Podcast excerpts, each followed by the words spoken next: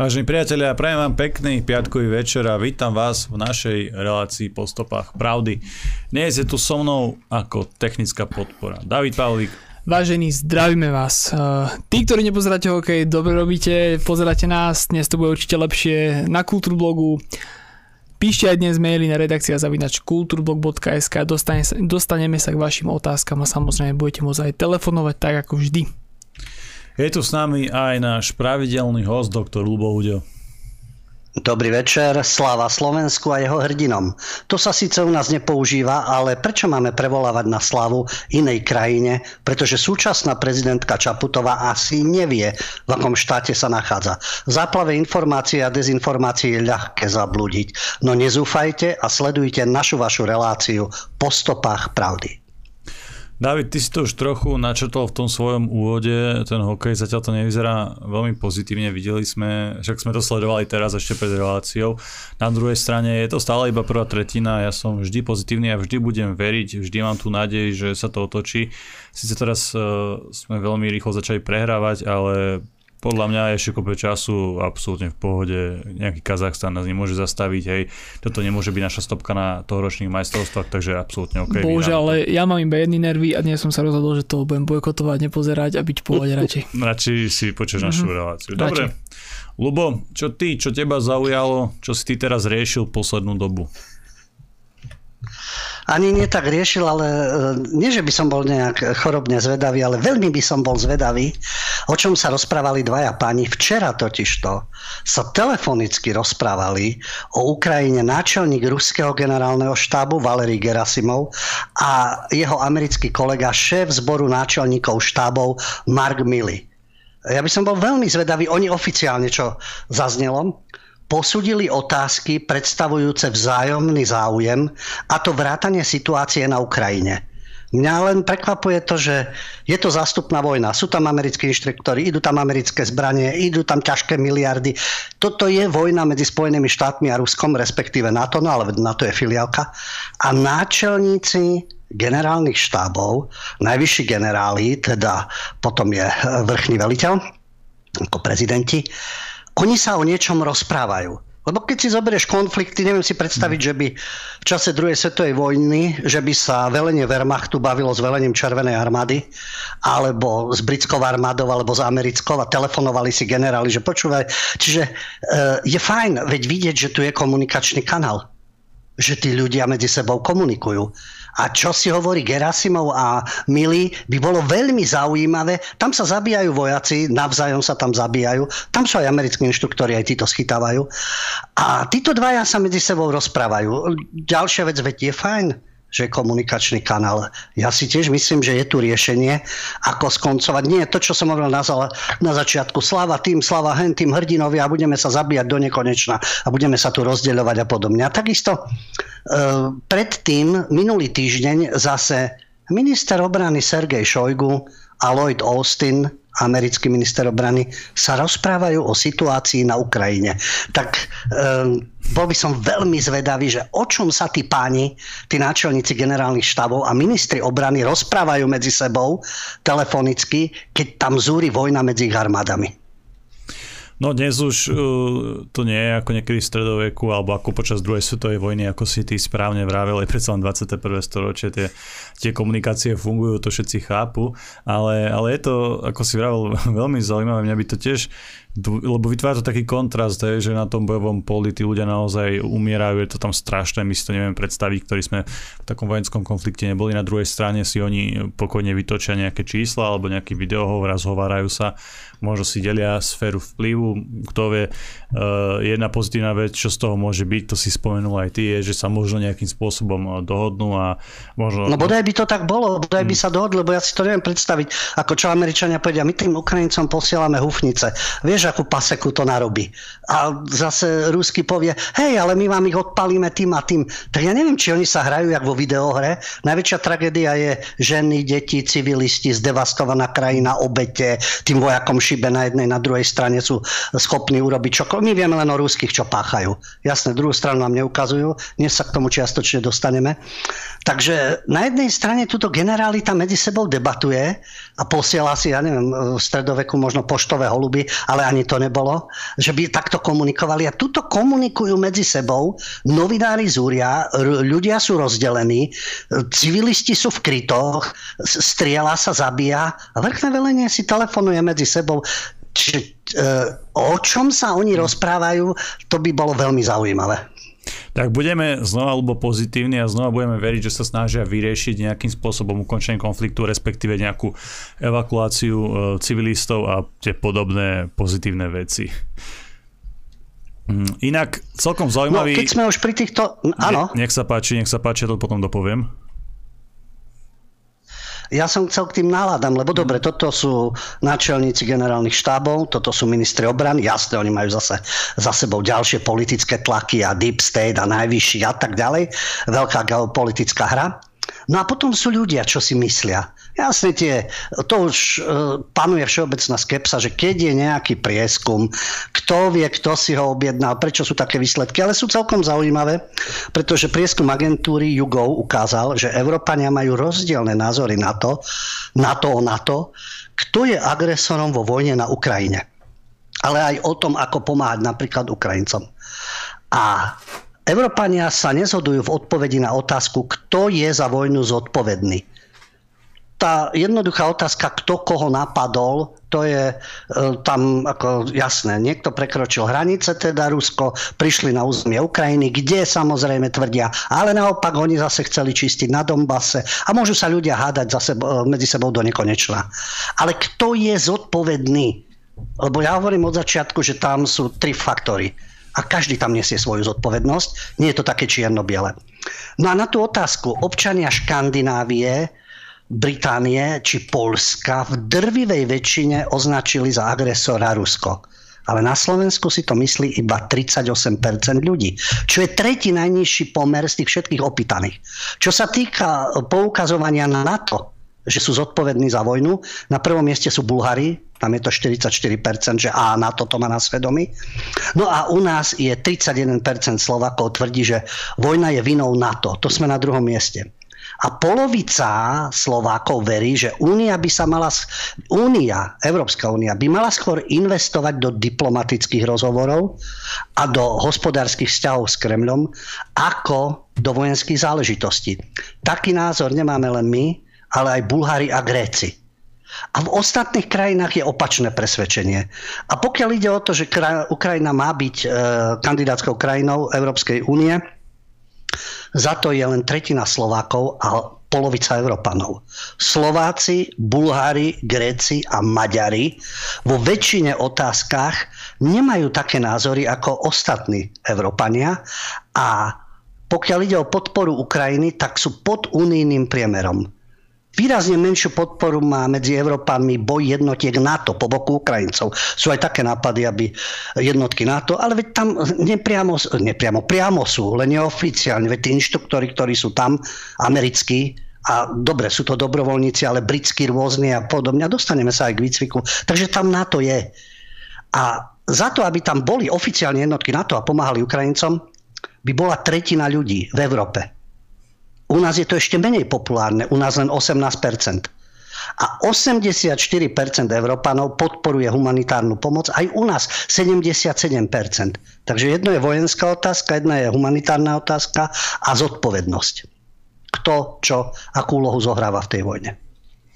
Inak s tými, s tými nádami bude zrejme e, súvisieť aj e, najnovší záujem amerických kongresmanov o Slovensko, konkrétne e, sa zaujímali o tie tzv. dezinformácie a hoaxy, oni to nazvali, že proruská propaganda na Slovensku, s tým, že americkí kongresmani budú lobovať e, na Facebooku, aby to Facebook teda reguloval, aby to viac mázal a podobne. Samozrejme, každému človeku je podľa mňa jasné, e, že tam nepovedia ani tak o nejaké hoaxy alebo dezinformácie, ale najmä o to umlčať nejaké opozičné médiá, ktoré sú kritické voči vláde, tým pádom aj nás. Ja by som vôbec nebol prekvapený, keby sa tento, tento krok týkal aj nás, pretože jednak sme už boli na tom jednom zozname a jednak práve my sme patríme medzi tie hlasné trúby odporu voči súčasnému systému. Napriek tomu síce, že sme nemali ani jeden príspevok, ktorý by nejakým spôsobom ospevoval alebo chválil Putina, my nie sme proruskí, my sme hlavne proslovenskí, ale vieme, že ten boj s nejakou akože ruskou propagandou je iba zámienka, že v skutočnosti, ako som vravel, sa pôjde po tých opozičných médiách a to si naozaj teraz všímajte, Kultúrblog, vy, vážení priatelia, dobre viete, aký mám ja, aký máme my názor na Putina, že snažíme sa naozaj myslieť na, najprv na to Slovensko a ne, nenakláňame sa ani na jednu, ani na druhú stranu, ale podľa mňa nás pod touto zámienkou aj tak uh, zablokujú. Lubo, čo ty hovoríš na tento záujem amerických kongresmanov o slovenský verejný priestor? Tu je jednoznačný záujem, aby bol jediný zdroj informácií a tomu máme otrocky veriť. Preto hovorím, že ono sa to všetko opakuje títo demo, tzv. demokrati robia presne to, čo robili, to, čo oni vyčítajú, že diktátorské režimy.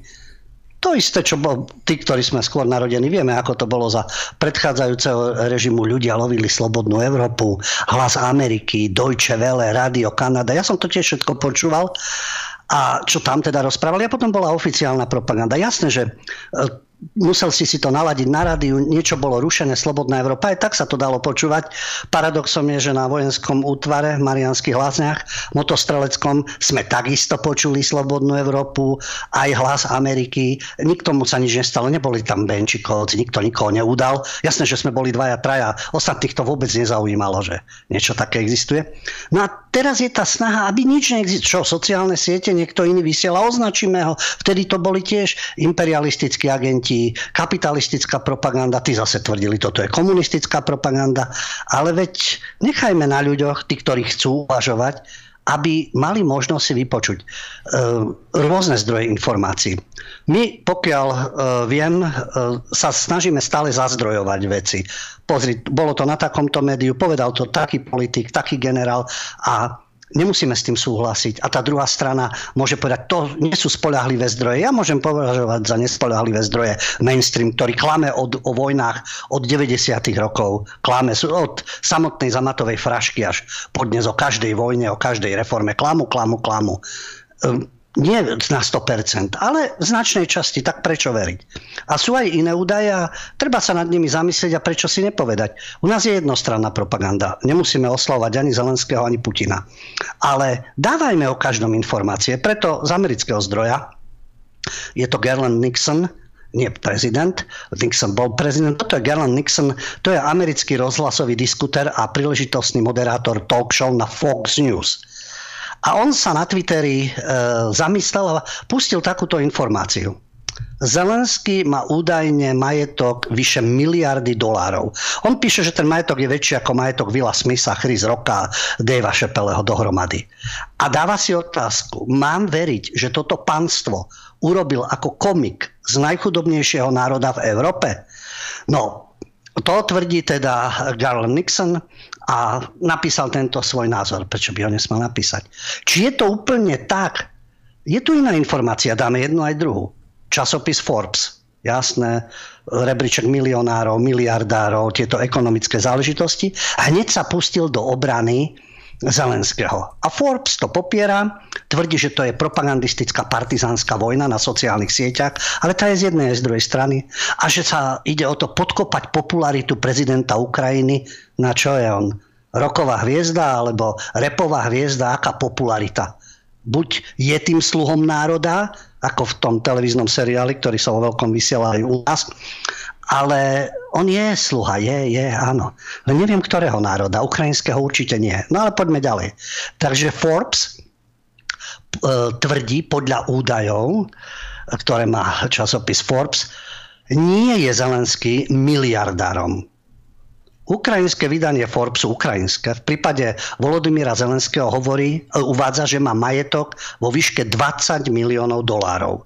Väčšina jeho príjmov by mala byť z 25% akcií, ktoré drží v rámci kvartálu 95. To je komediálna produkčná spoločnosť. V rámci tej vystupoval.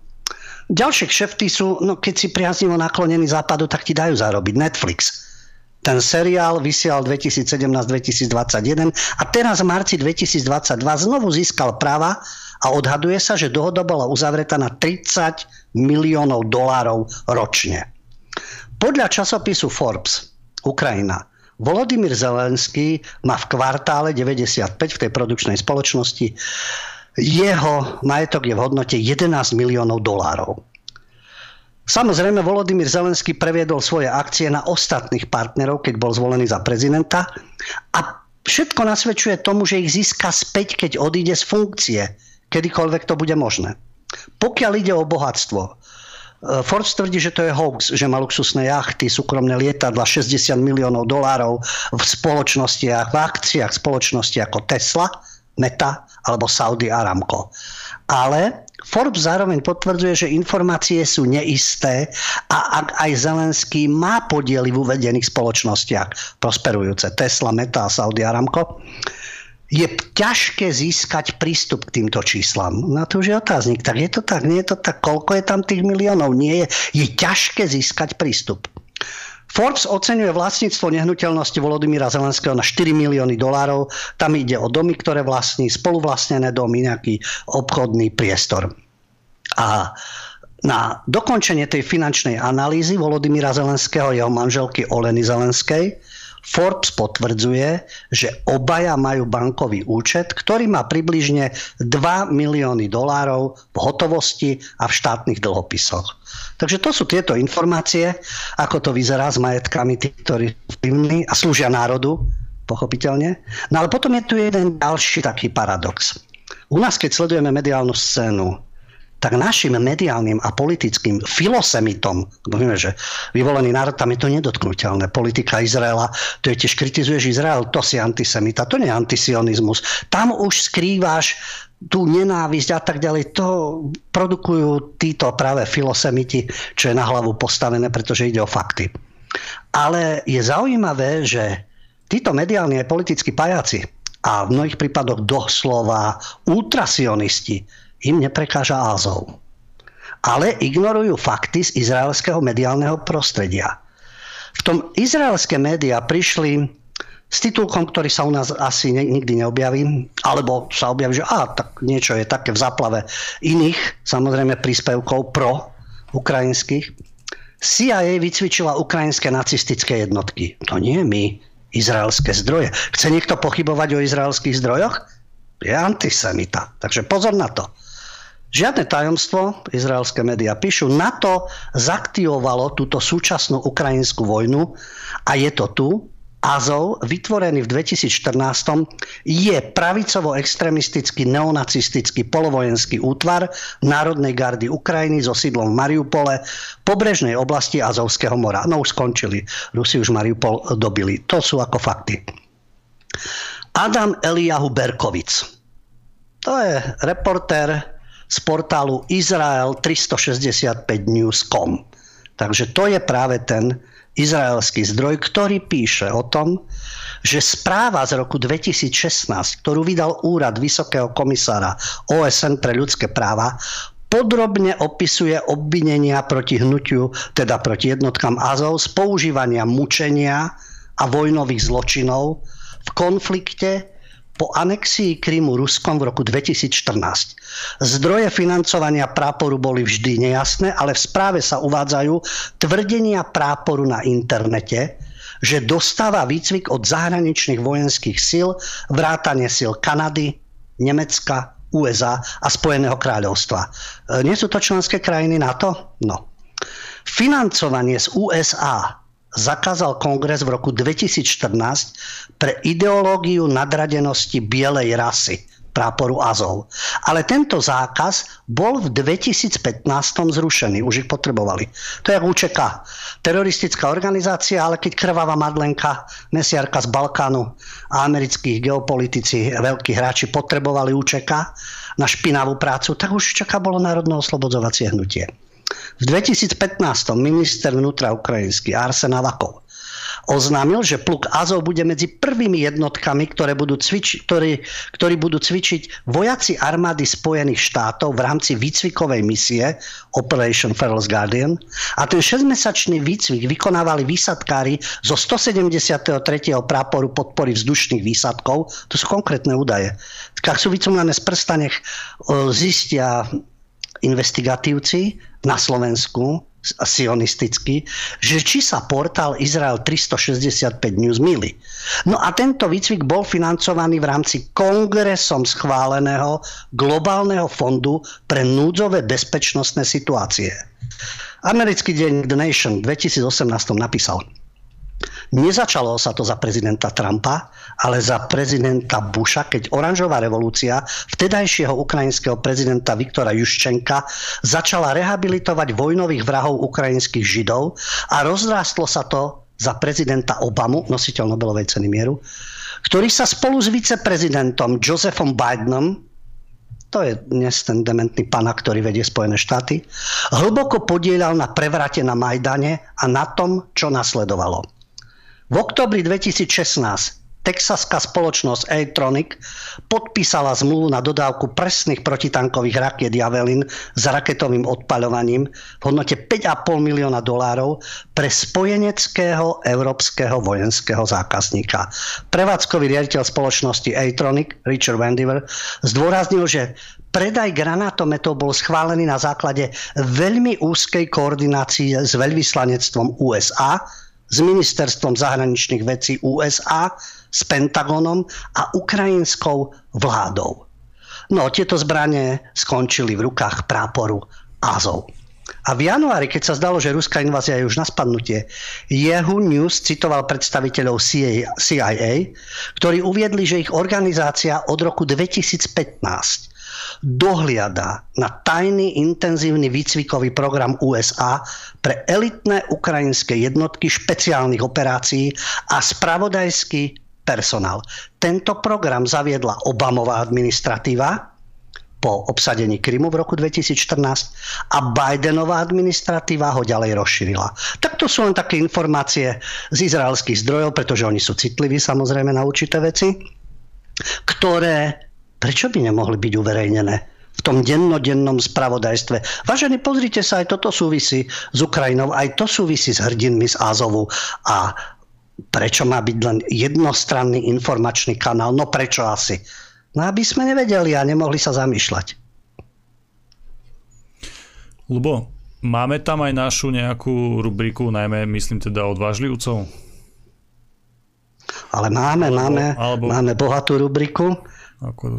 Dobre, je 23, ja nechcem, teraz už musím naozaj dávať pozor na ten čas, že by sme, aby sme to dnes stili nejako naposledy. Dobre, je 23. Skúsme dať z tej rubriky aspoň niečo a potom budeme možno pokračovať po, po prestávke. Takže ideš na to. Máme tému dnes, ktorá, ktoré bude stačiť aj 20 minút, takže pokojne môžeme e, potiahnuť, pokiaľ ide o spravodajstvo. Libioti. Máme tých obľúbených e, liberálnych, užitočných idiotov, no jedným z nich je človek, ktorý zistil to, čo vieme už, e, ja neviem, či my, ale desiatky generácií pred nami stovky. Minister zdravotníctva Vladimír Lengvarsky, tiež výkvet v rámci tejto vlády, pripúšťa, že muži nemôžu menštruovať, otehotnieť a rodiť deti. Zaujímavá informácia však. No tak je to progresívna bomba. O čo ide? Tento minister zdravotníctva z Oľano, z tých obyčajných ľudí, ale skutočne obyčajných. Myslím duchovne, ja nemyslím po inej stránke, ale politicky a duchovne a duševne sú to veľmi obyčajní ľudia. Tak Vladimír Lengvarský v marci podpísal dokument s názvom odborné usmernenie ministerstva zdravotníctva na zjednotenie medicínskych postupov pri vydávaní lekárskeho posudku pri zmene pohlavia. Strašne dlhé, ale jednoducho.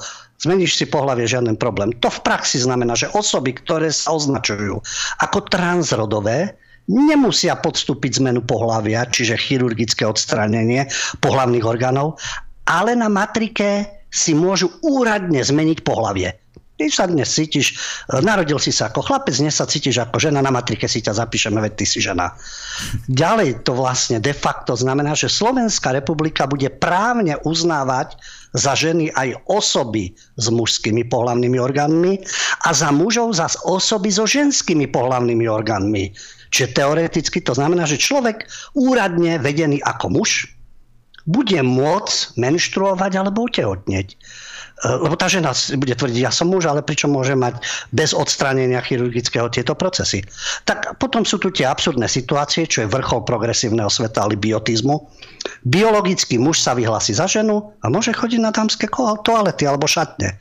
No existuje komunita Citizen Go, ja som to spomínal, to je nezávislá nezisková medzinárodná organizácia, ona organizuje kampane, zamerané na to, aby sa názory a hodnoty ľudí, ktorí chránia život a rodinu, dostali ku kompetentným na národnej i medzinárodnej úrovni. Nedostávajú peniaze od filantropov ani z garantovaní od korporácií. Všetko je to z darcovských príspevkov bežných ľudí vytvorili tlak, napísali, to možno nielen tou petíciou, petícia, ktorá mala vyše 15 tisíc podpisov, ale myslím si, že Lengvarskému by to mohlo byť jedno, ale predsa dosiahlo sa to, že teraz 11.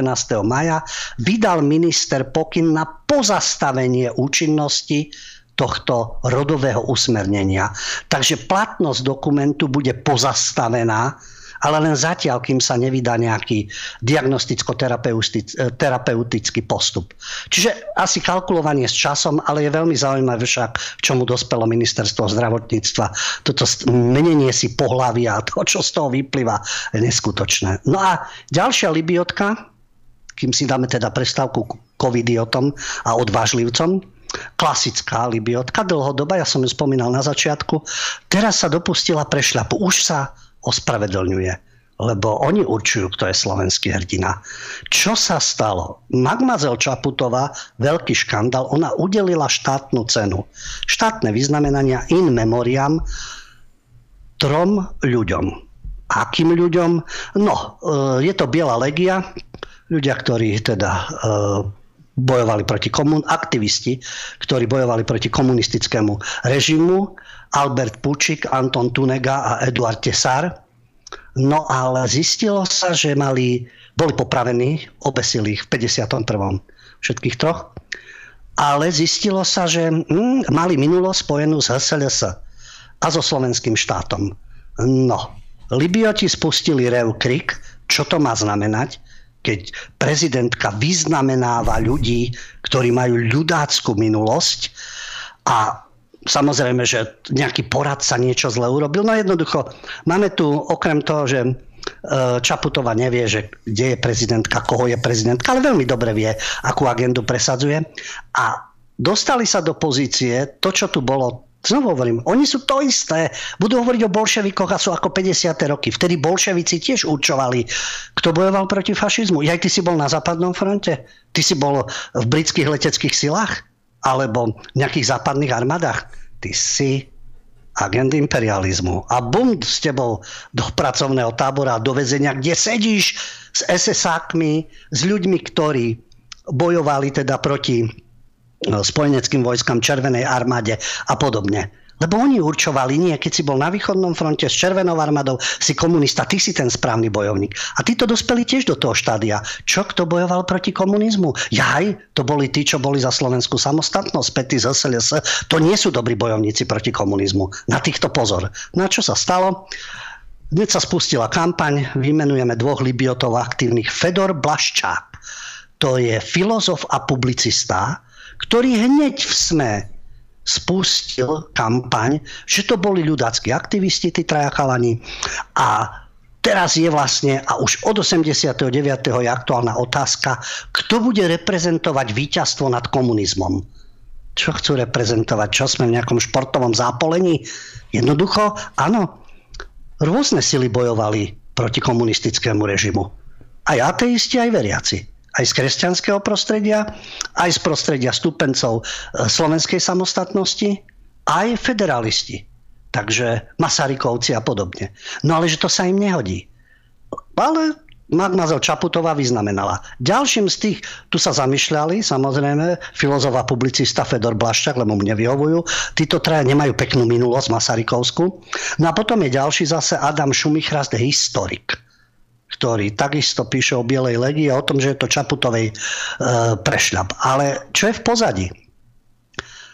Za vyznamenanie týchto troch bojovníkov proti komunizmu, aktivisti Bielej legie, ktorých dokonca prirovnali Kuciakovi a Kušnírovej, pretože tu žili po pravde a životom zaplatili za to, že chceli poznať pravdu. Kto to tvrdí? No, bývalý eurokomisár Jan Fiegel.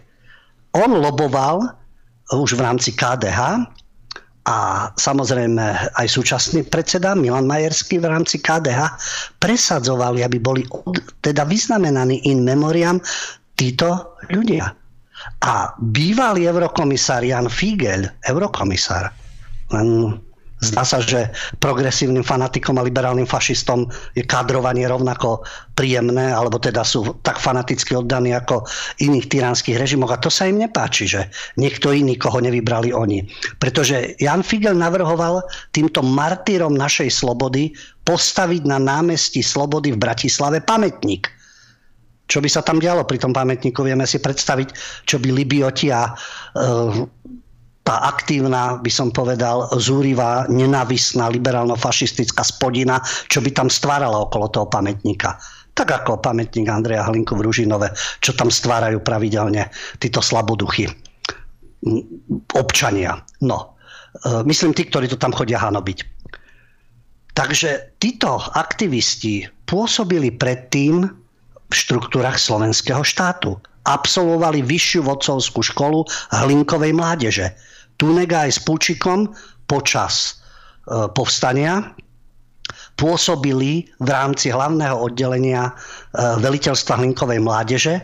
To znamená, že podávali aj informácie, ktoré potom boli použité v postupe proti povstalcom. Tunega bol po vojne potrestaný ľudovým súdom, ľudovým, ľudovým občianským, ľudová demokracia, liberálna demokracia.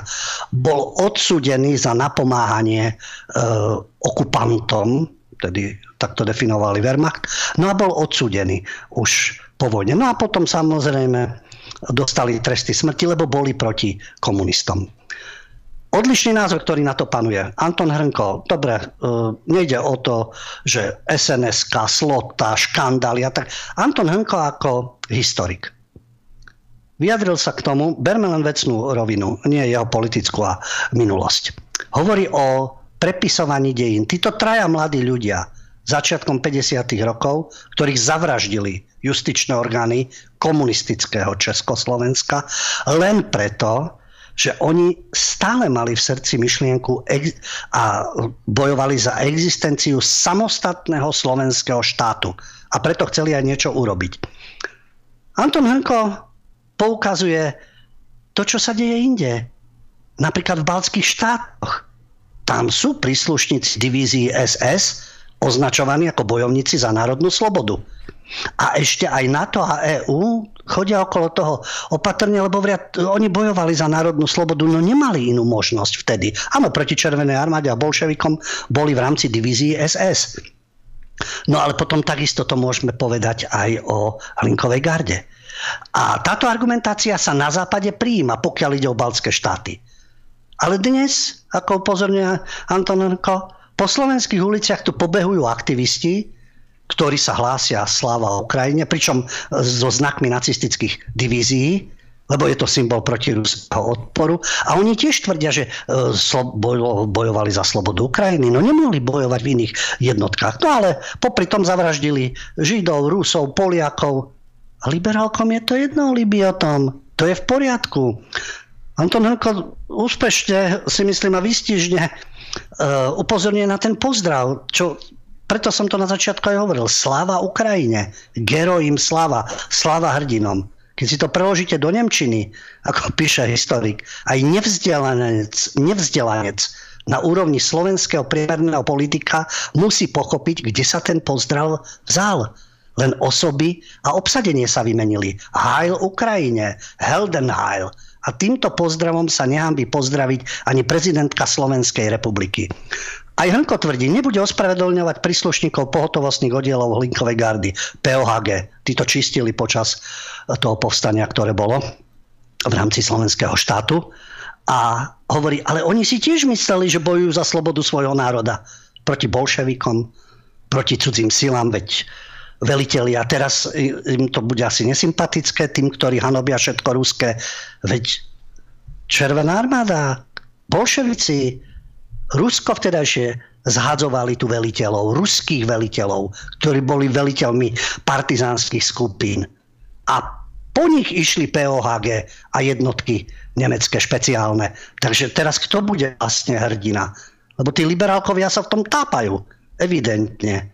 No ako Hanko hovorí, nechváli POHG, hoci oproti banderovcom, to boli anielici, proti tomu, čo páchali banderovci v rámci vraždiacej mašinérie, ale samotný ten termín, na ktorý peniali bioti ľudáctvo, no to je v rámci Hlinkovej slovenskej ľudovej strany. Ľudáctvo alebo to hnutie bolo politickým hnutím, ktorého cieľom bolo dosiahnutie samozprávy pre Slovensko. Takže vylúčiť ho zo slovenských dejín len preto, lebo nevyhovalo Benešovcom a ich programu a takisto nevyhovalo bolševikom, lebo bolo proti bolševickému režimu, komunistickému režimu. A dnes nevyhovuje liberálkom, libiotom. Dve strany jednej mince. Liberálkovia a bolševici. A sú takisto rovnakí v tom, ako zdôrazňovať jeden jediný správny názor. Inak ja som bol tiež prekvapený z toho, že koho pani prezidentka vyznamenala a bol som milo prekvapený, pretože tých chalanov z Bielegie považujem naozaj za akože slovenských hrdinov. Treba si uvedomiť, že oni skutočne sa obetovali za slovenskú štátnosť, za národné a za kresťanské ideály, takže úplne v pohode ich môžeme brať ako vzor a preto som bol veľmi milo podarený, e, prekvapený e, tomu, čo sa v podstate Figelovi podarilo a že pretlačil to takto až do toho prezidentského paláca, ale potom e, som trošku vytriezviel a zistil som, že pani Čaputová to urobila v podstate omylom, hej, že došlo ku chybe. Áno, sa, sa vrátil do tej reality. sa pomýlila, takže preto to...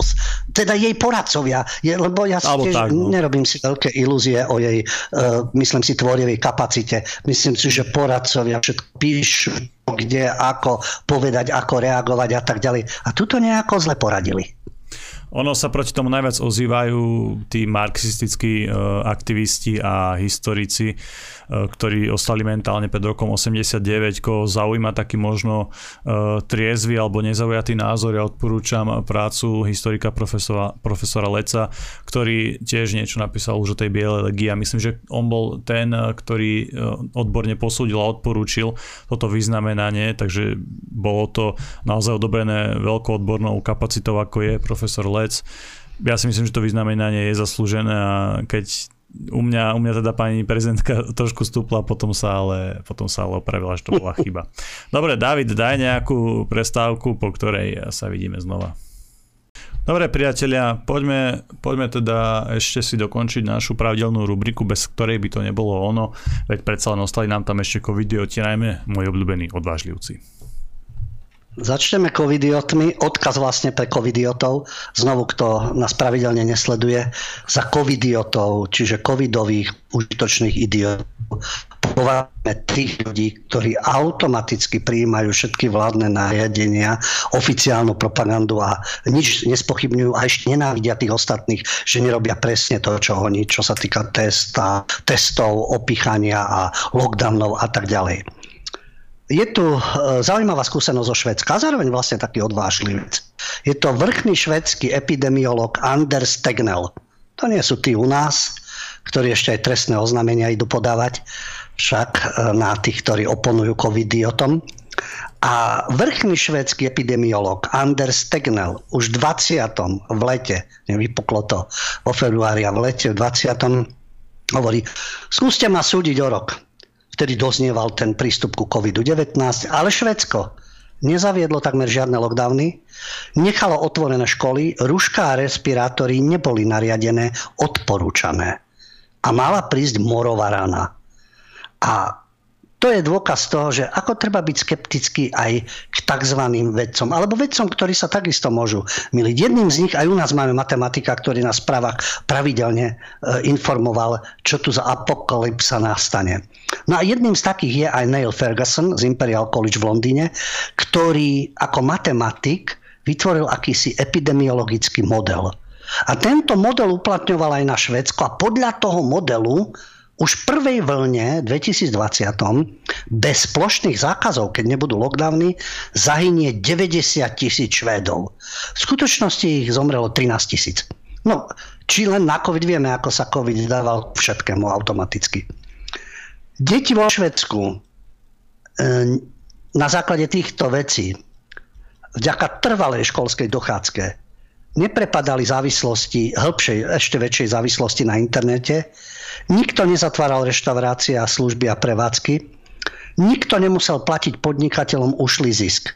A Švedsko vyhralo aj zo zdravotného hľadiska. Nad umrtia, teda počet obyvateľov, ktorí zomrú navyše oproti dlhodobému ročnému priemeru, zaznamenali Švédi v dvoch covidových rokoch prekvapivo málo. A tento nález potvrdila aj Svetová zdravotnícká organizácia. Takže Počúvame vedcov, ale aj medzi vedcami, aj medzi matematikmi sú rôzni a takisto aj medzi odborníkmi, epidemiológmi. Sú rôzni odborníci a rôzne stanoviska. To bol príklad Švedska. Ostaneme v rámci politicky nekorektných odvážlivcov na severe, pretože teraz dáme priestor odvážnym švedským ženám, ktorí sú úplne z iného politického tábora. Nie sú to žiadne patriotky, nie sú to nejaké identitárky ani tradicionalistky. Naopak, ľavicová strana a zelený. Ale ide o to, čo povedia. Nemusíme to politicky riešiť, nie sme politickí fanatici, ale reálne riešenie situácie. Na tieto dve ženy, ktoré spomeniem, na rozdiel od týchto našich um, herečiek, ako je Nikolsonová ako europoslankyňa, alebo Bito Cigániková ako poslankyňa, v skutočnosti vlastne je to obslužný personál NATO, tak Iné odvážne ženy môžu byť príkladom. Je to Nuši Dadgostarová, šéfka švedskej ľavicovej strany, ktorá, teraz sú tie tlaky však, vstúpiť do NATO aj Švedsko, Fínsko, ktoré tam neboli, tak šéfka švedskej ľavicovej strany, predsednička Nuši Dadgostarová, hovorí, že vstup do NATO hrozí nebezpečnou eskaláciou, napätie stúpa, zvyšuje sa riziko konfliktu, je to zlá cesta Členstvo Švedska v NATO by mohlo viesť k tomu, že bude krajina zatiahnutá do konfliktu na Ukrajine. Navyše, táto politička sa domnieva, že škandinávsky štát môže byť nútený zúčastniť sa pod zaštitou aliancie vo vojnách, do ktorých by inak nešiel.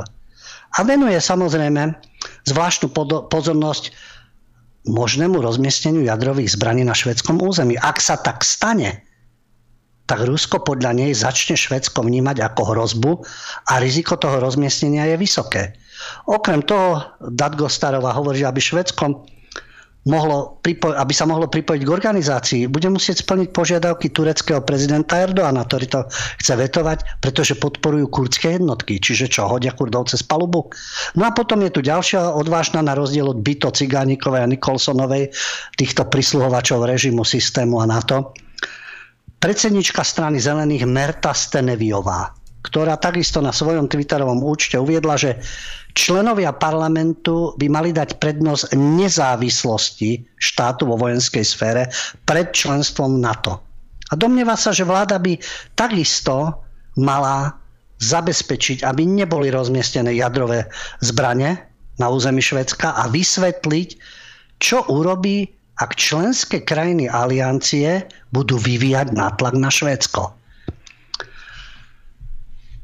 Potom je tu prístup, ktorý bol u nás, to sú tie dve odvážne ženy. A teraz tej situácii, ktorá je v Škandinávii, tu tiež, keď boli protesty proti tomu, že nechceme tu základňu na to, nechceme tu jadrové zbranie, Putinovi agenti, ruskí agenti a podobne. No a teraz Fínsko sa síce chystá vstúpiť do Severoatlantickej aliancie, ale zároveň nalieha na to, aby sa na jeho území nerozmiestňovali jadrové zbranie a nezriadovali vojenské základne. To isté. Taký postoj má aj Švedsko. Oni v stredu teraz podali oficiálnu žiadosť o členstvo v NATO Ale žiadne jadrové zbranie, žiadne základne. Fínska premiérka Sana Marinova dala jasne najavo, že vstup do NATO neznamená umiestnenie cudzích vojsk na hranici s Ruskom. Fínsky názor. To isté Švedsko. Samozrejme. No a potom je tu ruská reakcia. Keď Kreml reagoval tak, že Moskva vstup Švedska a Fínska do vojenského bloku nevníma ako bezprostrednú hrozbu. Tu je problém len, že ak bude NATO vo Švedsku a Fínsku rozširovať svoju vojenskú infraštruktúru, Rusko obnoví odpovie teda rozmiestnením jadrových zbraní na hraniciach európskych krajín. Takže tu je ten priestor. Však keď NATO nebude rozširovať svoj vplyv, umiestňovať základne a dávať tam svoje svoj jadrový potenciál, tak Rusi tiež nebudú dávať jadrový potenciál. A ak to bude tak pokračovať, no tak sa môžeme tešiť na jadrový Armagedon. Ale to si vo Švedsku aj Fínsku uvedomujú. Ale práve preto uvažujú tak reálne, ako aj mnoho ľudí u nás. No a na záver ešte jeden odvážly vec, a to je Hans-Georg Maassen, to je bývalý šéf Spolkového úradu na ochranu ústavy, či nemeckej tajnej služby. A v programe TV Berlin Special tento Hans-Georg Massen, doktor Hans-Georg Massen, bývalý šéf tajnej služby, v súvislosti s Ukrajinou sa vyjadril. Niečo také, čo u nás by už neviem, či nebolo trestné oznámenie za podporu vojny. Vojna na Ukrajine nie je naša vojna. Tu nejde o slobodu, o demokraciu ani o ľudské práva. Tieto tvrdenia sú nečestné. Ukrajina je vysoko skorumpovaný štát a nepatrí k západu. Dokonca aj v nemeckých mainstreamových médiách bol Zelenský ešte pred niekoľkými mesiacmi odsudzovaný za korupciu a porušovanie práv menšín na Ukrajine. Zrazu je chválený ako spasiteľ, čo nie je pravda. Hm? Bývalý šéf nemeckej tajnej služby. Určite Putinov agent ako inak. Takže toto, toto bola naša rubrika Libioti, covidioti a politicky, politicky nekorektní odvážlivci. No a môžeme, Jano, prejsť na našu tému. Jasné, poďme na tému, ktorú sme pôvodne mali uh mali mať minulý týždeň, ale to nám nevyšlo, ale je to akože v podstate jedno, lebo to sa neviaže na nejaký konkrétny dátum, takže je to ešte OK. Ja len medzi tým som ešte uh, prišiel na to, lebo ľudia to píšu do chatu na YouTube, ja som to hovoril, že už teda znova vyhrávame, je 4-2, takže moja viera, moja nádej uh, sa vyplatila a dúfam, že sa to neotočí naspäť. Dobre, lebo poďme teda, skúsme, skúsme môžeš, aj, môžeš ísť aj niečo za tú deviatu, lebo proste dáme to dnes na úkor divákov, stať nám to odpustia a poďme na tú hlavnú tému. Lebo... Ale 9-10 skončíme, pohode, ešte 9-10 tému skončíme a máme 20 minút eh, len aby telefonovali a písali maily, takže nie je problém. No tak prejdeme hneď k téme. Našou témou je dnes po stopách pravdy o légii, o francúzskej cudzineckej légii. Máme jeden dobrý zdroj. Ten človek samozrejme nebude on oficiálne hovoriť, ale sprost, máme sprostredkované informácie slova, ktorý pôsobil vo francúzskej cudzineckej légii v Afrike, v Sarajeve a má e, bohaté skúsenosti. Takže niečo si sprostredkujeme už z toho pohľadu, že je to aktuálne. Vojna na Ukrajine, počúvame o Azove, počúvame o Wagnerovcoch, tam sú tiež rôzne ľudia, ktorí bojujú na jednej, na druhej strane. Takže tieto vojenské jednotky, ich bojová pripravenosť a za čo bojujú a podobne, Dajme si do, do taký príklad, aj pokiaľ ide o francúzsku cudzineckú legiu priamo zo zdroja. Rozhovory už boli s francúzskými legionármi, niekto povie, ale veď na YouTube je to plno. Aj Slováci, ktorí rečnili. Ja sám som robil rozhovor s jedným ešte v 90. rokoch ktorý bol v cudzineckej legii, ale služba v cudzej armáde a tak ďalej. A tam boli tiež zaujímavé veci, pokiaľ ide o výcvik. Ale toto sú opäť veľmi autentické zážitky a stojí to za to. Ale uvediem to tým, že nedávno sa vrátil francúzsky bývalý mariňák, nie člen cudzenskej legie, bývalý mariňák, teda námorná pechota, ktorý bol na Ukrajine, Adrien Boket. Adrien Boket hovoril o tom, čo zažil za tri týždne na Ukrajine. Vrátil sa z Ukrajiny do Francúzska. Je to video, je na YouTube, má už vyše 700 tisíc hliadnutí. Teraz v máji e, bolo umiestnené a e, je to človek, ktorý e, pôsobil teda na Ukrajine. Nie len na YouTube je, uverejnilo s ním rozhovor aj jedno francúzske rádio, Sud rádio, a je aj na webe rádia, aj na rôznych západoevropských stránkach, ktoré rozhovor prevzali. On hovorí o tom, že áno, zverstva sa dejú na oboch stranách konfliktu a je nepriateľné mlčať o o tých, ktoré sa propagande nehodia. Bývalý Mariňák Adrien Boket keď prišiel do Francúzska a videl, že aké sú informácie o Ukrajine, v tom rozhovore reaguje, že on bol prekvapený, že e, volajú ľudí do štúdia, odborníkov, ktoré, ktorí aj na Ukrajine neboli a nemajú ani tušenie, čo sa tam deje. No a na tej stanici súd radio povedal, že bol svetkom mnohých vojnových zločinov. Vojnových zločinov, ktoré páchali aj ukrajinskí vojaci a preto je prekvapený, že prečo Európa posiela zbranie týmto ukrajinským e, určitým zložkám. Že oni majú tam na uniformách tie rôzne druhy nacistických symbolov. Oni tie symboly ani neskrývajú, naopak ich predvádzajú. Pracoval s nimi, zabezpečoval im lieky, takže veľmi dobre vie, čo hovorili. A tvrdí, že môžu si ľudia hovoriť, čo chcú. On tam bol, videl, čo sa tam deje natočil aj videá rôznych zločinov. Hovoril napríklad v takom prípade bojovníci praporu Azov držali ruských vojakov, ktorí tam boli zmatení, zviazaní a strieľali ich kalašnikovom do kolena. No a samozrejme, že mučenia a podobne. Tvrdí, že má videá, ktoré to dokazujú, ináč by sa neodvážil niečo takéto povedať.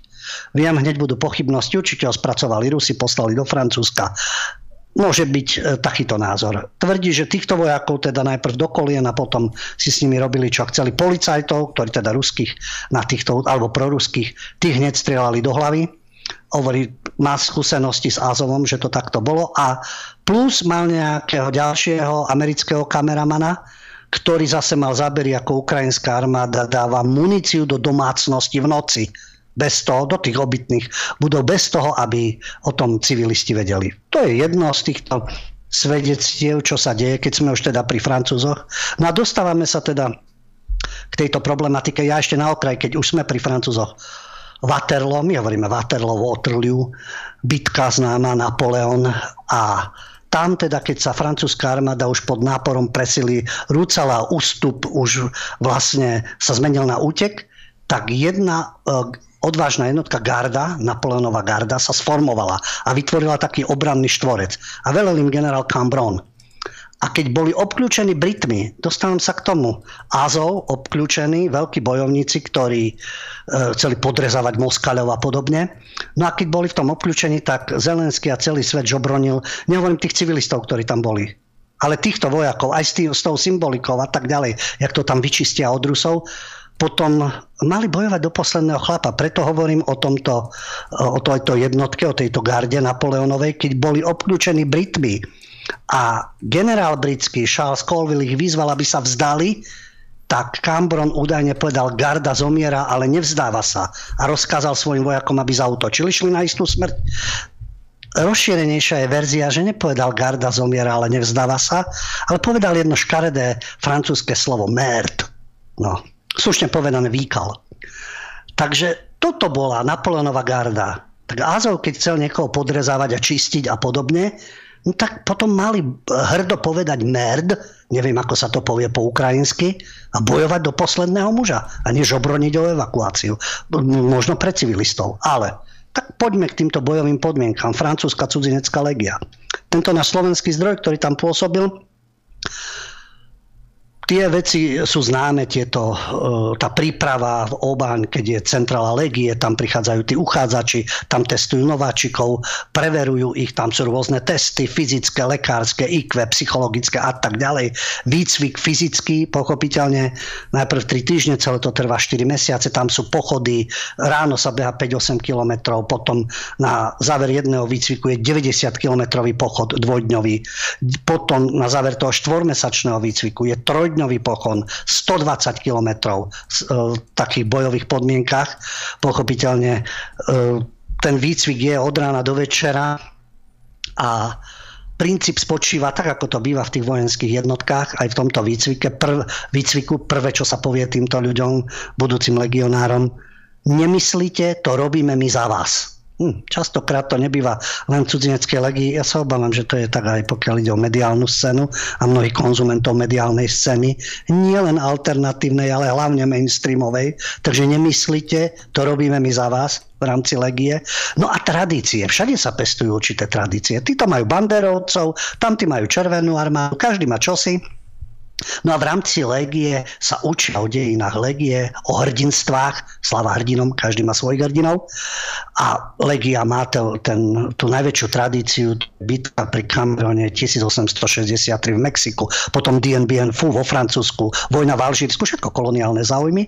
A legionári majú byť na to hrdí. Ale v rámci tej legie, lebo to nie sú Francúzi, tam je zmes pestra tento náš slovenský zdroj, ktorý tam bojoval, pôsobil. Hovorí, že sú tam rôzne skupiny. Turci, Albánci, Rusi, Nemci, Angličania a v noci si napríklad vyrovnávajú účty. Čiže aj takéto veci sú tam. No ale v rámci toho výcviku tí najlepší si môžu vybrať jednotku, kde, ich, kde by chceli byť, kde ich pridelia. Tí najlepší. No, on e, sám osobne chcel pechote, tam ho aj pridelili. Neskôr sa dostal k paragánom, teda parašutistom.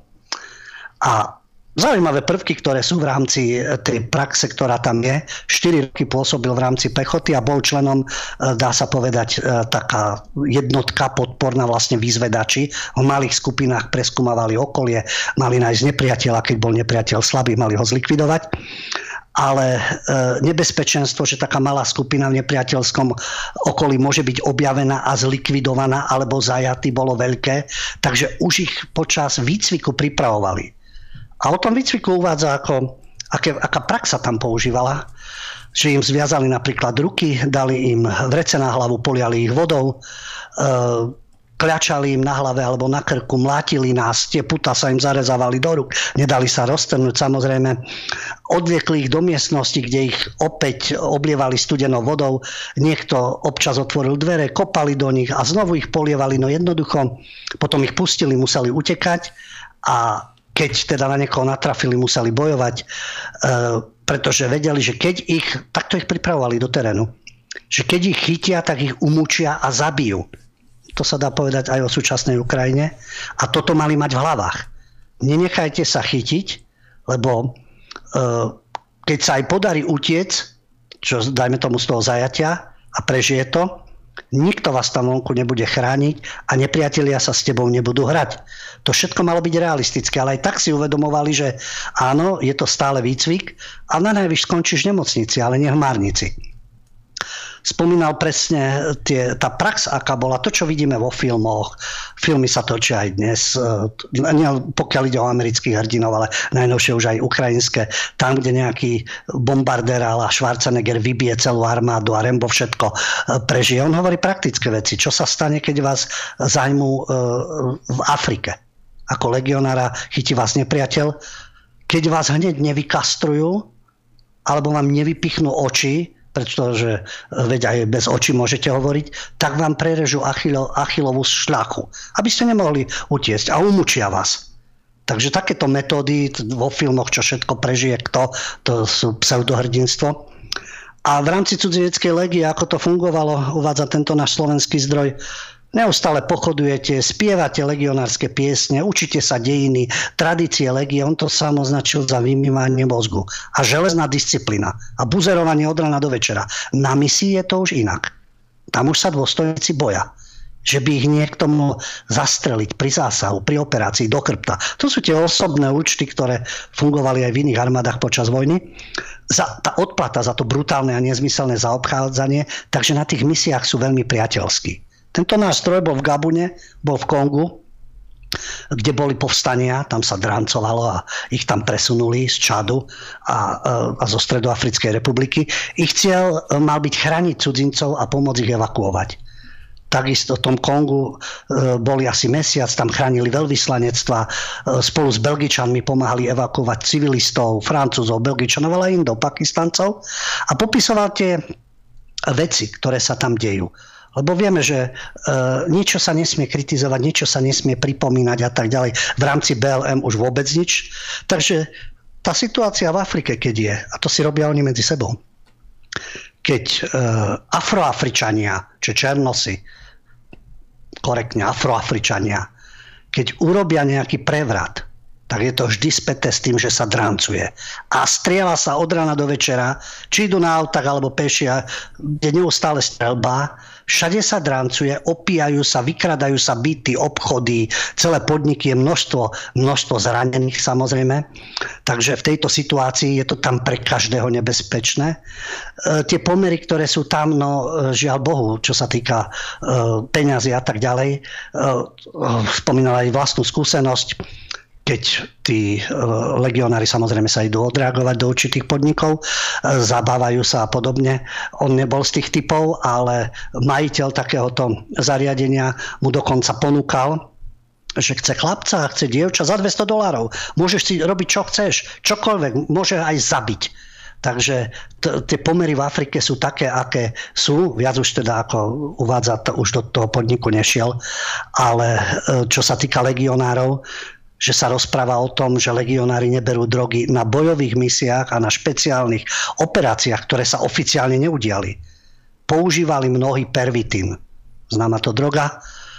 Prepašovali to spomína, že keď poznáte príbeh Motýľa, Papillon, eh, Henri Charrier, to bol človek, ktorý eh, sedel eh, na galejách na Diabolských ostrovoch niekoľkokrát, ušiel, zase ho chytili a podobne. Tam sa všetko pašovalo, peniaze, čokoľvek v rekte. Trubička do rekta tam sa to pašovali. Takže aj takto v Legii to fungovalo, dôstojníci nad tým zatvárali oči, alebo to tiež používali ako ten pervitin, nebojíte sa, nie ste unavení, nie ste hladní, máte zostrené zmysly, rýchlejšie reakcie, zázračná droga. Údajne to bolo aj v Tretej ríši. A jednoducho v tých, e, v tých filmoch, čo vidíte, tak tá realita je podstatne iná. Aj čo sa týka e, odstraňovania hliadok, že ich zozadu podrežú, alebo e, pozícia ostreľovača a podobne. V praxi to vyzerá ináč. Ale on sám si uvedomoval, že oni sú, boli akože elita, francúzski legionári, ale v podstate boli spotrebný materiál. Ako sám to definuje, hlupáci, ktorí sú ochotní zabíjať a nechať sa zabiť. Ľudia, ktorí nikomu nebudú chýbať. No, takých je množstvo aj teraz ako dobrovoľníkov na obidvoch stranách. Či je to Wagnerová skupina, či sú to dobrovoľníci, ktorí prichádzajú zo západu bojovať na Ukrajinu a podobne. A e, v Legii, ako hovorí, tam boli rôzni ľudia. Mali tam napríklad Brazílčanov. Minule sme spomínali favely a to, ako tam protidrogové jednotky postupujú tvrdo, nekompromisne v jednom z tých filmov, kde utlocitní pseudohumanisti to označili, že to je propagácia fašizmu, lebo tie policajné jednotky sa tam jednoducho nehrajú a sa to zabíja medzi sebou. No a spomína tento náš slovenský zdroj, ktorý bol v Legii, spomínal Brazílčanov, e, väčšina z nich, alebo na 100% pochádzali z tých chudobných štvrtí favel vo veľkých mestách a z rôznych gengov. A spomínať, tam mali napríklad ľudí, ktorí bojovali s nožom, pouličný, nejaký peruánec a podobne. A jednoducho takíto dobrodruhovia tam boli, hovorí aj o tom, že najtvrdšími tam boli Angličania, zrejme bývali chuligáni, odchovanci z ulice, Taliani väčšinou dezertovali. To bolo viac menej isté, že Talian dezertuje ale on sám teda uvádza, že on nikdy neubližil žiadnej žene alebo deťom a e, keď aj pôsobili, ako tvrdí, či už to boli v Gabune, v Kongu, v Sarajeve, vždy boli okupantami. Chránili záujmy Francúzska. A v Sarajeve, keď boli tak záujmy NATO, nie samotných Bosniakov. Spomína ako, uvádza ako v Sarajeve bol na Vianoce, kde vlastne ochraňovali letisko a sprevádzali a zabezpečovali humanitárne konvoje do Butmíru. Butmír je taká miestna časť bosniansko-hercegovinskej obce Ilidža, ktorá sa nachádza pri Sarajeve a tam, bol, tam je vlastne letisko Sarajevo. Hovoríte zážitky vtedy počas tej vojny, to bola tá prvá juhožská vojna, nebola v Sarajeve neboli lieky, bolo tam málo vody, bola tam taká oblasť Sniper Alley, ako údolie snajperské, kde boli ostreľovači a v tom priestore v podstate tam bolo jediné čerpadlo vody a tam sa strieľalo, ktorý, e, náš každého, kto išiel pre vodu, takže samozrejme, že riadny teror.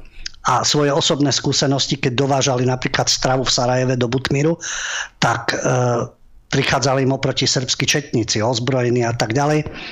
A skamarátili sa tým, no skamarátili, po sebe potom aj strelali, ale ako to už býva vojne prostredníctvom Slivovice, rozprávali sa a oni už vtedy spomínali četníci, žiadne tajomstvo, to je známe, že v Bosne bojovali mujahedini z Afganistanu, z Albánska, odrezávali tam hlavy, podrezávali, vraždili a tak ďalej. No a to je potom samozrejme ďalej ten vývoj smeroval to vieme už Al-Qaida, islamský štát a tam sú vycvičení tí hrdlorezy. A dodnes sú v Bosne dediny, kde sú teda títo mujahedini a majú ten svoj, ten svoj islamský svet. Ale ako spomína tento náš slovenský zdroj, ktorý bol vo francúzskej cudzineckej legii, pokiaľ ide o to Sarajevo a to letisko, tak Srby tam v podstate strieľali na Bosniakov, ale aj na Bosniaci zase takisto strieľali aj na legionárov, aj Srby, keď, ako hovorí, keď mali dobrú náladu, aj na legionárov strieľali. A také zvláštnosti, ktoré sa tam v rámci týchto ľudských vzťahov eh, diali, že oni ako legionári v Sarajeve dostávali dennú porciu čokolády, ale on si čas nechával pre srbské deti v Butmire. No a Butmír bol Srbmi obsadený kde tam už teda, ako hovorí, prostredníctvom Slivovica sa skamaratili. Ale tá situácia bola stále napätá. A čo teda prelamovalo ten, ten, ten konflikt, keď boli takto v blízkosti? Cigarety. Ako hovorí, vždy mal pri sebe cigarety, mal so sebou nejaký rum, keď sa stretli so Srbmi, tak spolu fajčili, akože fajku mieru, spolu si vypili a tá situácia sa uvoľnila že ináč by to nešlo. Je zaujímavé, čo hovorí, že súhlasí s tým, čo hovorí Jano Pastušek, keď hovorí nepite, nefajčite, cvičte. No ale tam sa to bez toho fajčenia a pitia sa nebolo možné e, normálne komunikovať. To bolo také gesto, dáme si jednu spolu a uzavrieme aspoň na teraz na chvíľku prímerie. Život tam nebol ideálny a keď sa človek tam chcel prežiť, tak sa musel prispôsobiť, lebo to bolo obrovské napätie. Spomínal teda aj Irak, už sme z Afriky, už sme v Sarajeve, ale aj v Iraku, kde, ako hovorí, ten Irak to bol skoro, skoro výlet. Prišli zo Saudskej Arábie, vyrazili teda na sever do Iraku, ale všade boli obrovské kilometre dlhé kolóny pancierových vozidiel, tankov, nakladiakov a tak ďalej.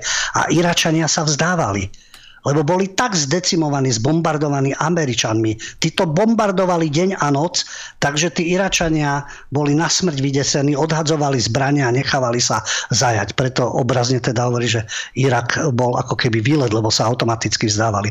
Ale tu vidíte tú taktiku vojny, keď vtedy v podstate ani média nikoho netrápilo, že to tam Američania. Teraz Zelenský hovoril, ale Donbass je ako peklo. No Američania už dávno robili peklo bombardovaním, zabíjaním. Áno, vo vojne je to strašné. Tam sa už zabíja, vraždi. Tí vojaci sa správajú tak, ako sa správajú. Najhoršie je ten spúšťač, kto to spustí. No a potom sú tí, ktorí e, nemajú ani predstavu o tom, ani tam nie sú, nemajú vojenské skúsenosti a sú schopní hodnotiť niečo. Tak myslím si, že tieto skúsenosti Slovacha, ktorý pôsobil v cudzineckej legii, alebo toho bývalého francúzského mariňáka, ktorý prišiel. A sú rôzne skúsenosti, samozrejme aj z druhej strany, svedčia o tom, že je to katastrofa, čo sa deje. A práve preto, to čo som hovoril aj na začiatku, páni generáli si telefonujú, ministri obrany si telefonujú a tam by sa malo hľadať riešenie a nie len dodávať zbranie, spúšťať ďalšie sankcie, zvyšovať nenávisť, pribúdajúce obete, No a len to napätie eskaluje a eskaluje namiesto toho, keď si tí vojaci dokázali tam pri tých cigaretách a slivovici a rume ale jasné, že bojovali a zabíjali sa, to áno. Ale vidíte, že sú také momenty, že a, dajú sa preklenúť tieto veci a na najvyššej úrovni, neviem si predstaviť samozrejme, že by prišiel náčelník ruského generálneho štábu z Vodkova, americký s Jackom Danielsom a vymenili si, ja neviem, cigary a cigarety. Dobre, to je ako v inej rovine, lebo tá vojna je e, hrozná pre bežných ľudí, utečencov a podobne. Takže toto to je riešenie, s týmto všetkým skoncovať a predchádzať týmto veciam, lebo takisto ako počujeme, či to bolo v Kongu, či to bolo v Sarajeve, či to bolo v Iraku, tie vojny sú tu neustále, zabíja sa v mene určitých záujmov. Tí radoví bojovníci môžu mať akékoľvek fanatické presvedčenie, môžu mať znaky a tak ďalej. Sú vlastne využívaní na tú špinavú prácu a chyba tá zodpovednosť ukončiť to, a tie vzťahy, aby boli medzi tými krajinami normálne. Ale keď za každú cenu sa bude hľadať vinník, čo zúri medzi verejnosťou, jedni slava Ukrajina s ukrajinskými zástavami pobehujú, ďalší zase majú zetko, a majú na to iný názor, do toho idú paragrafy, ak to podporuje vojnu, ak to nie. No, ide o to ukončiť tento nezmysel. A byť dobre informovaný o jednej aj druhej strane, lebo v tomto konflikte trpia všetci, doplácajú všetci na to, aj tí, ktorí bojujú, aj tí civilisti, aj dlhodobé vzťahy, ale niekto tu je, kto na tom zarába. Niekto tu je, kto rozširuje svoj vplyv. A ďalší zase má na konte milióny a nemusí ho to trápiť, lebo nemá to priamy dopad na jeho život. K tým ľudským eh, vzťahom a k tomu osobnému faktoru vo vojne, ja som čítal o jednom prípade eh, srbského vojaka, ktorý teda čelil na súde obvineniam z genocidy a z toho, že vraždil bosniakov, čo mu bolo inak aj akože skutočne dokázané, že naozaj sa týchto zločinov dopustil ako veliteľ nejakého tábora, ale v jeho prípade tam boli v jeho prospech vypovedať jeho bosniackí kamaráti, ktorí ho poznali teda z toho jeho bydliska, zo školy, ale aj tí bosniaci, ktorým on pomáhal e, počas vojny, že v podstate by že v podstate nemá akože nič proti tým bosniakom, že ten motiv bol iný a tak ďalej. A na druhej strane aj tento srbský vojak e, pred zase ďalším súdom obhajoval e, bosniackého vojaka, ktorý bol zase obvinený z toho, že vraždil Srbov, takže tie vzťahy sú také premotané v každej vojne a práve to bolo možno na tej Jugoslavii také zvláštne, že tie národy, tie populácie boli naozaj veľmi silno premiešané, veľmi silno prepojené a o to viac to možno bolo potom krútejšie. Takže ako ty si povedal, treba tomu vždy predchádzať a podľa mňa vojna, útok, invázia nikdy nie je uh, nejaké riešenie, vždy je to iba nešťastie. A na tej Jugoslávii práve vtedy sme sa mali poučiť. Dobre, David. To je odstrašujúci príklad, Jasne. ale zdá sa, že tí, ktorí rozohrávajú tie geopolitické špinavosti, tak tým je to jedno, lebo to nemá vplyv na ich život, na ich rodiny. Ale čo je zaražajúce, že sa tomu prepožičiavajú novinári a že vedú vlastne aj medzi sebou, e, dá sa povedať, tú vojnu, pretože tí mainstreamoví tvrdia, a tí alternatívci, a tí slúžia Rusku a slúžia Putinovi, lebo majú iný názor na NATO a majú iný názor na tú vojenskú operáciu a na to, čo sa deje aj z ukrajinskej strany. A tá vzájomná nevraživosť, ktorá tu je, potom sa dostáva medzi ľudí a vznikajú konflikty, vzniká napätie a nezdravá situácia v rámci celej krajiny. Dobre, David, daj prosím ťa nejakú, ale takú fakt, že veľmi krátku prestávku, kým sa pripravíme na, na to, že dáme priestor aj našim divákom.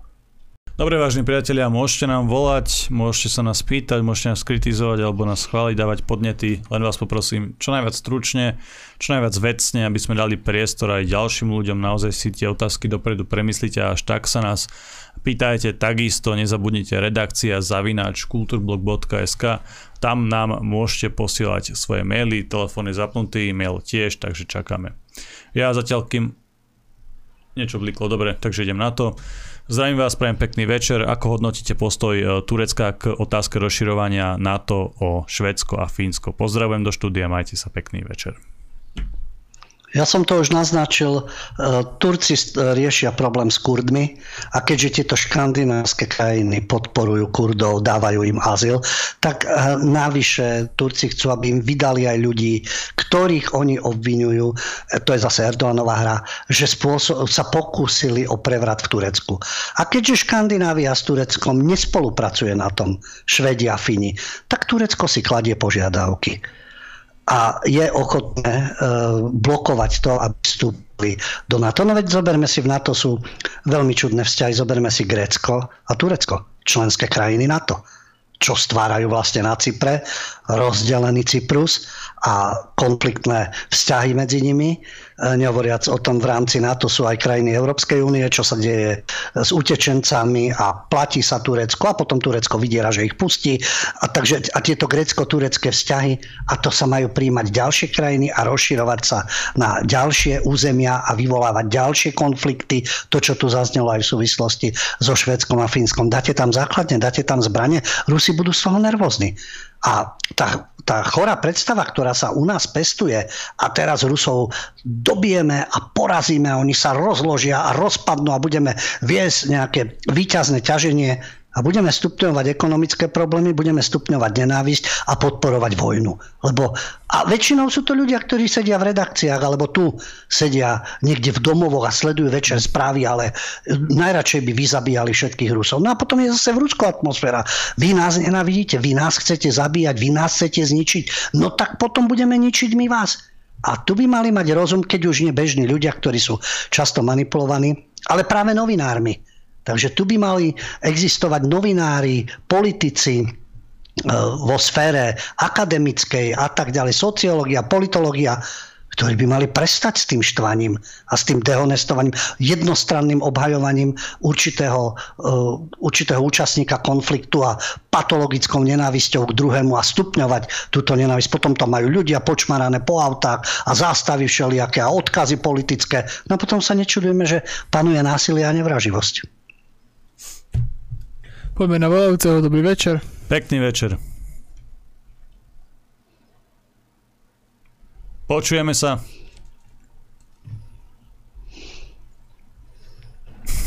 Tak nepočujeme. Tak nič. Dobre, všetky otázky, ktoré tu mám, smerujú uh, prišli mi teraz ďalšie dve a tie sa pýtajú na Chorvátsko, inak my sme to riešili aj vlastne včera v týždeň v republike.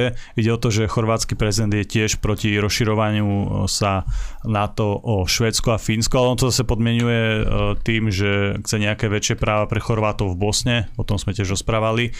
Tak na to sa ľudia pýtajú, dve otázky tu mám je vlastne o tom iba jedna otázka, hej, ale druhá to tiež naznačuje, že či by Slovensko malo zaujať tiež nejaký podobný postoj, respektíve niečo z toho vyťažiť. Hej, e, z toho, že tiež, my, my máme tiež to právo veta, tak, a, tak aspoň chápem to na tej otázke, ktorá tu je. Je to pochopiteľné, je to za našimi východnými hranicami, takže pokiaľ uh, Ukrajina, uh, viem, do NATO ich aj tak nevezmu, ale ako to by mali pochopiť, ale na zástupný boj sú im dobrí. Do EÚ ich navnadili, Rusi už predtým sa vyjadrili do EÚ, nech sa páči poriadku. Ale nie do NATO, nie základne, nie zbranie. Ako v blízkosti Ruska. Áno, už Pobaltsko je takto zabezpečené, je to v blízkosti Ruska. Ale tým sa, ako hovorím, len stupňuje konfrontácia. Takže aj v rámci NATO, lenže vidíte, aké my máme vedenie, či sa to týka vlády, či sa to týka teda ministerstva obrany, médiá, prezidentská kancelária, to sú vojnoví štváči, ktorí sú presvedčení, že čokoľvek urobí NATO a Američania. Nedávno bol jeden rozhovor americkou veľvyslankyňou, myslím, že sme, alebo v denníku nenávisti a takú múdru vetu povedala, ja, že riadím slovenskú prezidentku, to je nezmysel. No veď ona ju nemusí riadiť. Veď ona ju nemusí telefonovať. Nič Madame Čaputová je tak vnútorne nastavená, to je ako keď autocenzúra. Už vám nemusí hovoriť vedúci vydania a šéf-redaktor, že nie, ty už ideš ako panák, presne, lebo vieš, že takto to má byť, tak je to správne a toto od teba očakávajú. No tak keď máme takéto vedenie, ala Náď, ala Korčok, ala Čaputová, o médiách ani nehovorím, hlavného prúdu, No tak sa nemôžeme čudovať, že sme tu takí poslušní panáci. Poliaci si rozohrávajú svoju hru. Vidíte, Maďari majú zase úplne iný prístup k tomuto. Takže v rámci NATO, keď sa pozrieme na jeho minulosť, môžeme síce hovoriť o Rusku, ale NATO je jeden expanzívny spolok, ktorý sa snaží naplňať geopolitické plány a geostrategické Spojených štátov, vyvoláva konflikty, je postavený na sile, na demonstrácii sily, ale všetci hovoria, že ale veď my sa len bránime. Bránime sa tak, teda oni sa bránia tak, že vždy niekoho vyprovokujú ku konfliktu. Alebo tých panáčikov svojich, ktorých tam majú na Ukrajine, v Gruzínsku, kdekoľvek, Osecko a tak ďalej, provokujú zbraniami, inštruktormi a vyplávajú ten konflikt a potom povedia, pozrite sa, zautočili. No sa nemôžno čudovať. No a potom sa už dejú zverstva. Áno, potom to už ide. Potom už je cenzúra, potom je odstraňovanie ľudí, potom sú vojnové zločiny a už sa to všetko naštartuje.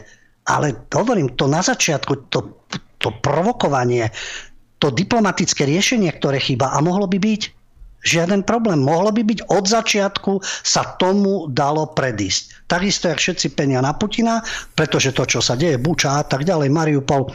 Ale to isté by sa mohlo aj na stranu Zelenského, NATO a Západu. Čo urobili preto, aby k tomu nedošlo od 2014. To, že cvičili Azov, to, k tomu prispeli a vedeli o tom? A vedeli o tom prezidenti? nositeľ Nobelovej ceny mieru, lebo neustále túžili po konfrontácii. Tie zástupné vojny už boli všade inde. Už boli aj v Sýrii, boli aj v Líbii a tá snaha vtiahnuť do konfliktu. V Syrii sa to podarilo, sa, tam ich vtiahli do konfliktu, pochopiteľne. A tentokrát si zase povedali, že už priamo, priamo konfrontácia na hraniciach. Na, že nájdu vždy niekoho, kto sa na to prepožičia. No žiaľ. Poďme na volajúceho. Dobrý večer. Pekný večer, nech sa páči. Dobrý večer, prajem. No, teraz sa všetko deje, áno. Vojna, ja neviem, COVID, všetko. Ja nechápem, že každý deň, keď sa pozriem na nebo, ten pán sa tie viedy stekajú a nás. To sa teraz dá do úzadia dalo, alebo ja neviem, to není potrebné, deti, že nás jedni e, akože právia. Ďakujem pekne. Dobre, veľmi pekne ďakujeme za otázku. Majte sa. No ja som nejako nerozumel, mne to vypadávalo, tak mi povedz, že aká bola otázka? Že sa rieši teraz v prvom rade vojna a tak ďalej, ale nerieši sa to, že na nebi majú byť, e, z neba na nás majú padať nejaké jedy, alebo tak som to teda ja pochopil otázku.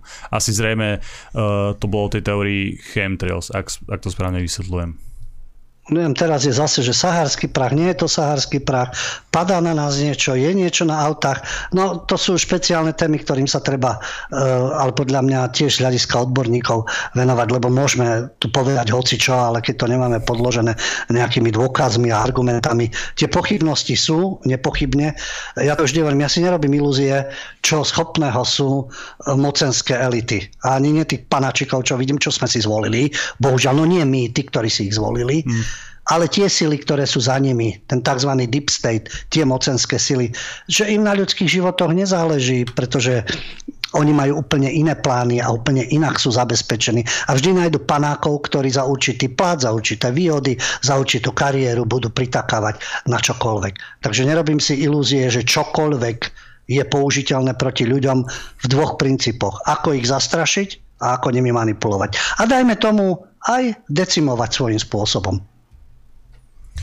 Dobre, David, je tam ešte niečo? Mm, mali sme, myslím, ale práve nám vypadol, takže nemáme. Dobre, ja už otázky nemám, všetko bolo ohľadom toho NATO, takže dnes môžeme skončiť asi aj uh, teraz, ak nič nemáte. Dobre. No keď nikto nevolá a nikto nepíše, ako je tu priestor, viem, že niekedy v tých, tých reakciách je, že nech dáme priestor ľuďom, aby mohli písať a rozprávať. Veď ten priestor sme dali, takže žiaľ, keď sa nikto Jasné. neozýva, Niekedy, niekedy nám ten eh, telefón zvoní nonstop, niekedy eh, nie. Možno že aj preto, že je hokej a že vyhrávame, takže ľudia sa k tomu hokeju otočili. Každopádne sledovanosť je parádna, takže eh, ľudia sa asi nemajú čo pýtať, asi všetkému rozumejú. Ja si dovolím ešte na záver. Nech sa páči. Sa teda, ako, myslím si, že každý podnet a informácia je zaujímavá, takže ešte na záver. Prezidentka, žiaľ prezidentka, Magmazel Čaputová svojho času a médiá to sprostredkovali, spustila takú kampaň, že keď niekto pochybuje v rámci vojny na Ukrajine o pozíciách NATO a Ukrajiny, tak samozrejme slúži automaticky druhej strane, lebo vy musíte slúžiť buď jednej alebo druhej strane. Nemôžete byť, že vážení, buď sa dohodnete, alebo sa všetci v tom vezieme a máte každý podiel viny na tom a treba to riešiť a nikto tam nie je čistý a nevinný, ale tu je jednoznačné stanovisko. A ona tam spomínala, keď poviete, že ale pozrite sa, čo bolo v Iraku, lebo nebol Irak asi. Keď aký máte argument, ktorý sa týka NATO a USA, vy automaticky slúžite asi vojenskej rozviedke ruskej GRU, lebo máte tu drzosť sa pýtať a vám to nie je jasné. V denníku len vám to nevysvetlili poriadne.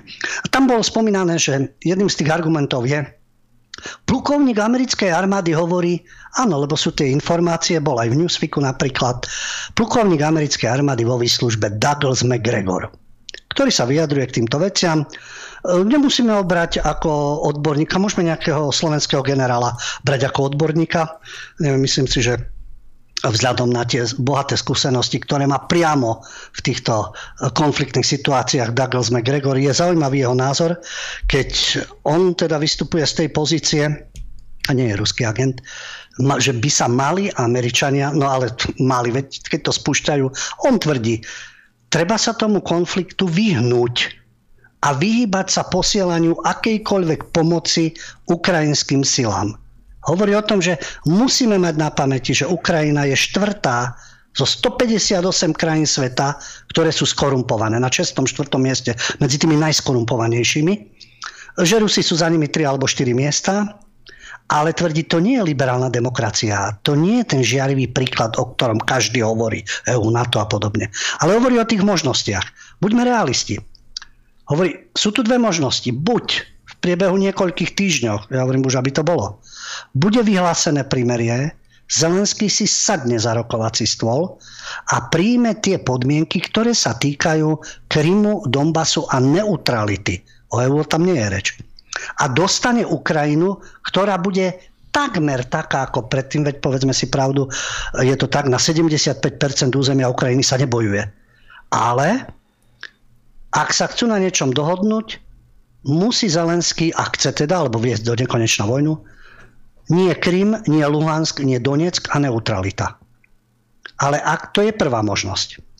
A ak sa tak nestane, ako hovorí tento plukovník bývalý Douglas McGregor, čo si myslíte, že Rusi sa vzdajú a povedia, je, to je chyba, čo sme urobili, robili sme to úplne zbytočne. Nič také sa nestane. Tá možnosť iná nie je to, čo tvrdí, môžeme to definovať dobre, ale Rusi tam vtrhli, lenže na tom Donbase, a na tom Kryme je značná časť ľudí, drvivá väčšina ľudí, ktorí majú vzťah k Rusku, majú ruské korene a tak ďalej. Nemajú dôveru ku Kievu, nemajú dôveru k Zelenskému, nemajú dôveru k ukrajinským bezpečnostným silám. Ak by to bolo tak, ako chce Zelenský, musia sa Rusi stiahnuť a odísť zo všetkých tých území a musí byť tá Ukrajina taká ako predtým. Dajme tomu. Ale na tých územiach v rámci Donbasu a Krymu netvárme sa, že sa nič nestane. Ako náhle sa Rusi odtiaľ stiahnu a zložia zbrane, tak Ukrajinci sa určite nebudú hrať v rukavičkách. A bude tam krvi prelievanie, lebo sa pomstia. Pomstia sa tak, ako to robia aj v iných oblastiach, keď majú dojem, že to je proruský kolaborant alebo spolupracoval s Rusmi, s Rusmi teda, alebo teda nie je dosť verný Ukrajine, no tak tých ľudí zabíjajú, mučia, týrajú, napadajú. To obyvateľstvo v rámci Donbasu a Krymu neprístup na to. Predtým tu boli možnosti. Áno, mohla byť samozpráva. Navrhujú to Taliani. Takýto mierový návrh neutralita Ukrajiny a pre Donbass a Krym samozpráva jazyková, politická, bezpečnostná a tak ďalej. Neodtrhnutie. Určitý spôsob autonómie už je neskoro. To bolo pekné v 2014. Vtedy sa to malo riešiť. Pretože v tých oblastiach, ktoré som spomínal, tam bude krvavá pomsta, Ukrajinci sa hrať nebudú, ako banderovské metódy používajú dodnes. Ja nehovorím o tých ženách, deťoch, čo utekajú. Tí bojovníci, tí sa budú mstiť. Tá nenávisť tam je, Moskali a Ukrajinci. Takže to obyvateľstvo sa bude bať. A buď sa bude ozbrojovať, alebo bude za to, aby Rusi odtiaľ neodišli. Takže Zelenský môže provokovať, chodiť, žiadať celý svet o zbrania, o peniaze, viesť do nekonečná vojnu. Ten Krym a ten Donbass ním nadšený nebude a dobrovoľne sa kvázi geograficky na tú Ukrajinu nevrátia. Nebudú to chcieť. Takže musí sa zmieriť s tým, že bohužiaľ ten východ Ukrajiny premrhali. Premrhali ho svojim správaním a tú situáciu teda normalizovať, lebo znovu čo hovorím, na tri štvrte územia sa nebojuje Veď z toho Kieva odišli, tá pôvodná verzia Aktaka bola, dnes už vojenskí analytici hovoria niečo iné. My stále počujeme, jak Rusi už majú prehraté, jak tam armáda je demoralizovaná, Rusko je v rozklade, všetci z Ruska utekajú, dajme tomu. Ale že celá tá taktika spočívala v tom, že nešlo ani o to obsadiť celú Ukrajinu a Kiev, ale zamestnať týmto celú pozornosť, ale hlavne išlo o východ, juh, Krym a tak ďalej a prepojenie s Krymom, kde sa teraz sústredujú všetky vojenské plány a vojenské sily. A ešte stále je čas, to, čo navrhujú Taliani, že na to by museli pristúpiť rozumné hlavičky. To by musel aj Zelenský súhlasiť, neviem, či generalita na to, ale dajme tomu v Európskej únii, dohodnime primerie a poďme usporiadať tú Ukrajinu, ale taká ako predtým nebude nikdy. Lebo to bude nekonečná vojna. Rusi neustúpia. A keď ani Ukrajinci, ani jedni, ani druhí, tak sa budú zabíjať ako v Izraeli. Celý čas od 40. rokov. A to je teda katastrofálna vízia pre budúcnosť Európy.